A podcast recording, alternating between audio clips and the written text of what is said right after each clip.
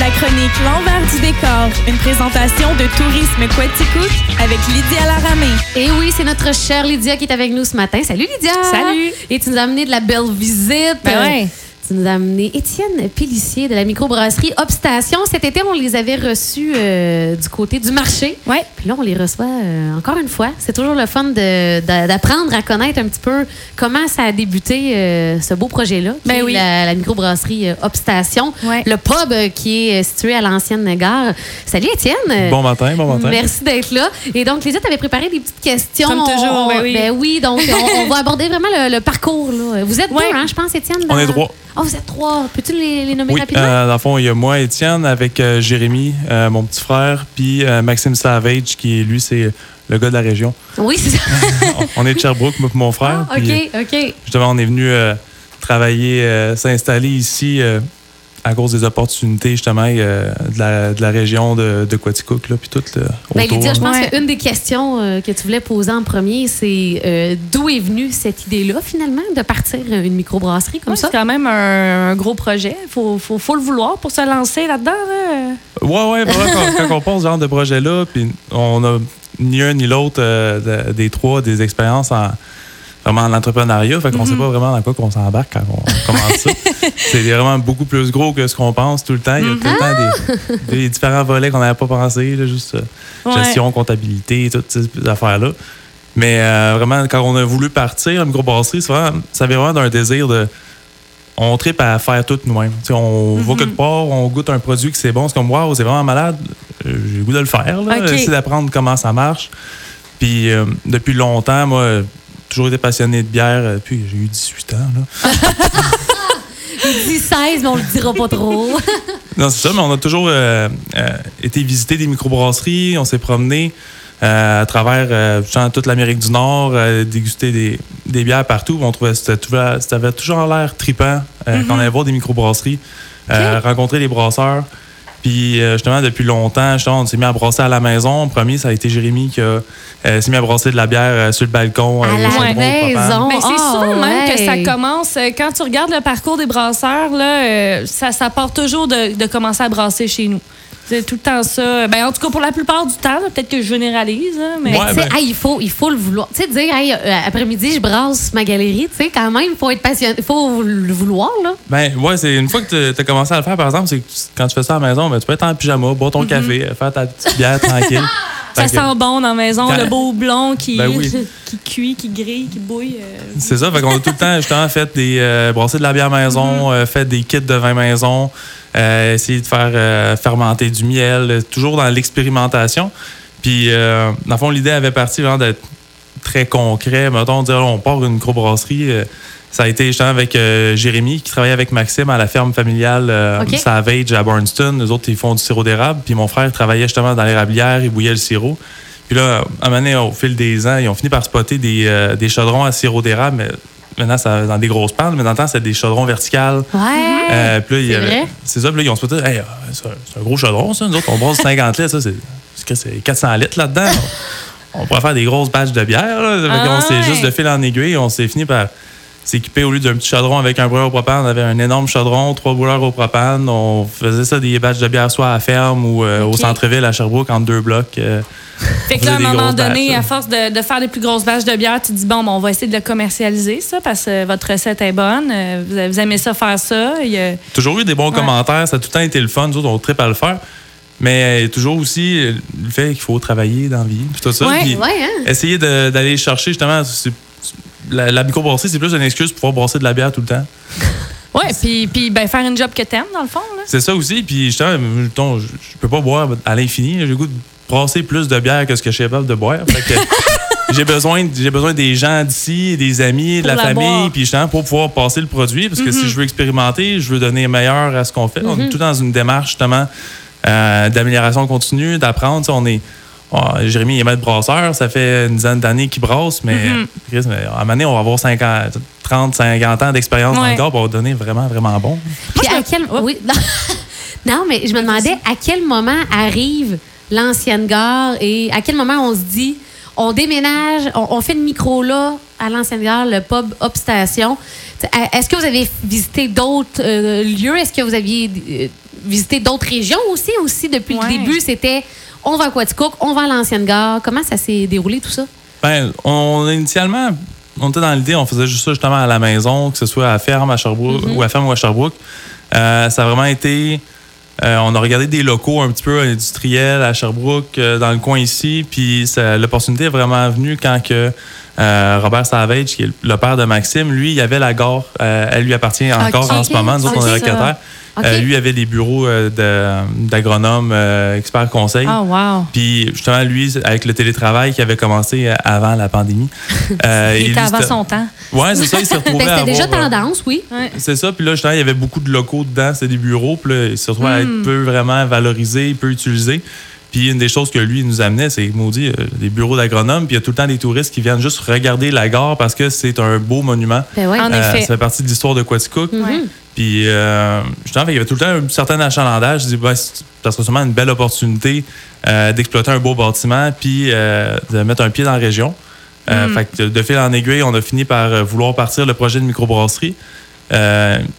Ça a pris un bout de temps. là. on vient d'avoir la licence euh, cet été de brassage, mais on a eu un pub euh, depuis l'automne dernier. Ça fait, euh, ça fait Ouais. plus qu'un an là, que justement le, le, le pub Upstation il est en, il est en Oui, fonctionnement. parce que av- avant de vous mettre à brasser, vous aviez euh, sur place des bières de la région. Fait que dans le fond, vous vous concentriez plus à offrir une, des bières locales et artisanales à votre clientèle avant même de pouvoir brasser vous-même. Oui, oui, ça a vraiment été la façon de supporter le projet. Parce que justement, on est tous jeunes, on n'avait pas Ouais. vraiment un gros, euh, un gros support financier. On a Mhm. réussi à avoir justement un petit peu d'aide autour de, la- de la MRC et tout ça, initialement dans le développement du projet. Euh, c'est un peu compliqué, les microbrasseries. C'est pas comme toutes les entreprises. Euh, D'habitude, quand tu pars en entreprise, tu vas te chercher des permis, puis après ça, tu commences à développer ton affaire. La microbrasserie, c'est complètement à l'inverse. Et il faut que tu aies déjà tout prêt, tout fonctionnel, toute ta brasserie euh, en place pour avoir le droit. Après, tu as ton permis. C'est ça. OK. Fait que c'est Ah, les c'est l'inverse. sans même savoir un peu si tu vas être capable d'avoir le permis ou euh, les coûts que ça va encourir après ça. C'est ça, fait que c'était assez justement un long, un long périple administratif euh, avec justement la, la, la microbrasserie en tant que telle, la salle de brassage à construire, et à monter, acheter de l'équipement. Ouais. Comme Euh, tu disais, Étienne, vous, vous étiez des passionnés de bière et non pas des passionnés de, de remplir des documents puis Ouais, faire de la paperasse puis de, de la comptabilité, etc. Non, non, C'est- c'est sûr. C'est la partie le moins le fun de justement Ouais. se partir en business, Ah, mais en même temps. évidemment. euh, euh, moi, je me dis, ben, je me pose la question.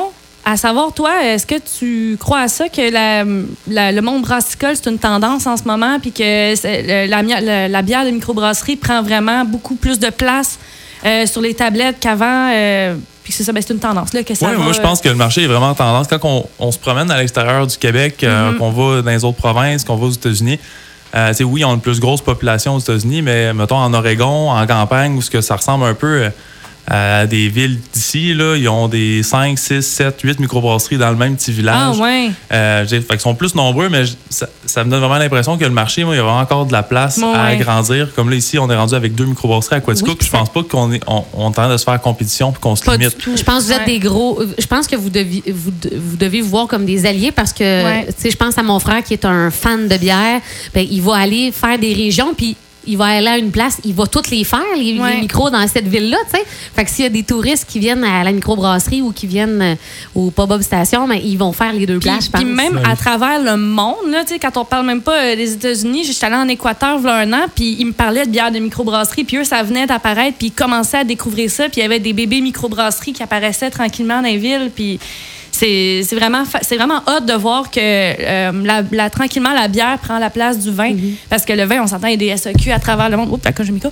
Mais tu sais, puis euh, la bière, tranquillement, pas vite, justement, a, a fait son chemin. Puis euh, je pense même qu'il y a des gens qui se plaignent que la SAQ offre pas assez euh, de, de visibilité Ouais. aux bières d'importation, que c'est très difficile de s'en procurer, alors que le vin, c'est super facile. Ouais, ouais, ils ont vraiment pas le même mindset au niveau justement de c'est quoi que le client veut. Je pense Mm-hmm. qu'ils comprennent pas. Il y a eu récemment, justement, ils font des, euh, des, des séances euh, d'achat de bières euh, d'importation privée à Ouais. l'SEQ sur le site Internet. C'est ça. Puis ils s'attendent jamais à avoir l'achalandage qu'ils ont. Leur site, il crash tout le temps. Ah, Ouais. Fait justement, Ah, ils ouais. comprennent pas l'essor qu'il y a là, justement, en ce moment. Puis eux autres, qui ont un certain monopoly au niveau de l'importation. Fait Mm-hmm, que ça, c'est, euh, c'est pas mal, pas mal décevant, euh, justement, de.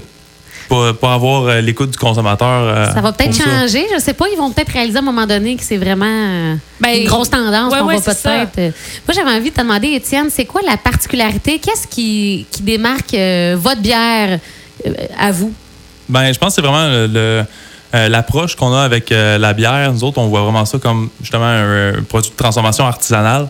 Euh, avec euh, puis quand on parle d'artisanal, on parle justement aussi de l'approvisionnement local, euh, définitivement. Fait que c'est travailler avec des partenaires de la région. Euh, principalement, nous, mettons, au premier niveau, c'est. euh, on a l'eau, on brasse avec l'eau d'ici, l'eau de la ferme à Barnston. On a aussi, par exemple, des grains qu'on utilise. Là, en ce moment, c'est des grains qui ont été maltés chez No Malt à Sherbrooke. Les autres, qui ont beaucoup de grains qui viennent du lac Saint-Jean, de différentes régions du Québec. Euh, fait que déjà là, on a des grains qui sont maltés à Sherbrooke, qui viennent du Québec. Dans pas long, on va avoir, euh, en novembre, ils vont malter notre première batch euh, d'orge brassicole qui a été cultivé par la ferme Phil sur la ferme familiale de. Savage, de, c'est ça, la ferme Savage à Barnston. Fait qu'on va avoir des grains vraiment qui viennent d'ici. On va avoir un regard, justement, je pense, plus global au niveau de la chaîne d'approvisionnement, qu'on va connaître les gens avec qui on travaille.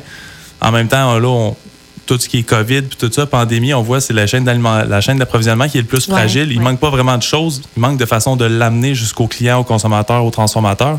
Fait que justement, nous autres, en, en étant l'accès local, je pense qu'on on va être dynamique là-dedans, puis on va pouvoir euh, s'approvisionner, puis surtout s'approvisionner auprès de gens qu'on connaît.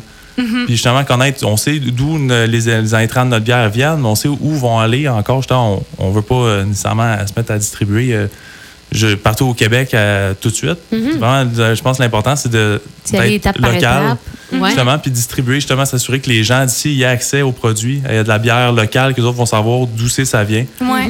Euh, justement, aussi au niveau de travailler en partenariat, que ce soit avec d'autres microbrasseries, on, on, on espère bien gros faire des, euh, des collaborations. C'est toujours ça qui nous a fait euh, triper quand on, euh, quand Ah on oui? regarde d'autres micros comme à l'affût, euh, Donham, qui sont tout le temps dans les collaborations. Moi, je- tout le temps, on, on parlait de. Il n'y a pas de compétition ici en nous autres. Ben, Il n'y a pas de compétition, je pense, entre les microbrasseries au Québec. C'est juste effet. des opportunités de partenariat.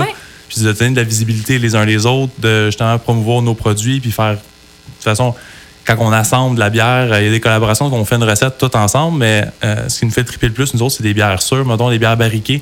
C'est des bières qui sont vieillies longuement en chaîne. Euh, puis on a commencé à en mettre de la bière là-dessus, mais je sens que les, collaborations les plus tripantes, je pense, c'est quand le monde y assemble des bières qui ont fait fermenter de chacun de leur côté. Euh, à l'affût, eux autres, ils font beaucoup ça avec des microbrasseries à travers le Québec, en- jusqu'en Ontario. Ah ouais, OK. Fait que en dehors de, de juste brasser, c'est c'est littéralement un mouvement social. Quasiment, là, on parle de local, on parle de collaboration, on parle d'une gang de tripeux qui, qui aiment ça partager leur passion euh, de brasser puis de découvrir des nouvelles saveurs. Si, si je peux résumer Ben oui. un peu. Euh, c'est ça. Puis justement, au niveau de la bière, mais aussi des autres produits, puis des autres, euh, des, des autres producteurs de la région. là, justement, on est en train de. On a à Agor en ce moment en train d'essayer de. Euh, travailler avec du jus de pomme euh, qui vient du Gros Pierre. Ah ouais. Euh, lui, justement, Ah, il avait un, c'est une- son jus euh, qu'il avait réservé l'année dernière, son meilleur jus. Justement, nous autres, on va essayer de l'intégrer à une bière, Ah faire une bière cidrifiée. Justement, en partenariat avec le Gros Pierre, on a aussi une, une Berliner Weiss au, au euh, faite par les euh, délices de Compton, qui est maintenant les cidreries de Compton. Fait que euh, Jimmy, qui euh, travaille à développer ses produits, ben, on essaie de travailler avec eux, justement, de trouver cool. des partenaires euh, dans le coin pour essayer de travailler ensemble à développer la région. Fait que c'est la particularité de, de votre micro. Et puis, euh, où on peut se procurer ces bons produits-là, Étienne? Vos bières, là, est-ce qu'on peut... euh, on doit pouvoir s'en acheter ici en région? Oui, oui, ben, directement à la brasserie, on a justement toutes les offres de bière en fût. On commence à avoir de plus en plus de canettes pour emporter. On va avoir des growlers. Euh, une des choses qui, pour revenir à ce qui nous distingue, ça va être nos, champs, nos étiquettes, comment la bière est, Mhm. Emballée. vrai, ouais. Euh, nous autres, on fait affaire avec des artistes locaux. Beaucoup d'amis qu'on a qui sont soit tatoueurs, euh, graffeurs, qui font de la sérigraphie, puis qui nous montrent des étiquettes vraiment genre tape à l'œil, qui sont super sont vraiment originales. belles, les étiquettes. C'est ça, fait que là, Ouais. on dans des bières, là, on va avoir, on a de la Train Hopper, qui est notre IPA, qui est déjà disponible euh, à certains points de vente, va avoir d'autres bières qui s'en viennent. Les points de vente euh, à euh, il y a les Délices du Nord, le Légufruit. Euh, en ce moment, à Compton, les Délices, le marché Tradition. Sinon, à Sherbrooke, les Vents du Nord, le marché Accept sur la rue Prospect. Fait que les points de vente en ce moment sont un petit peu.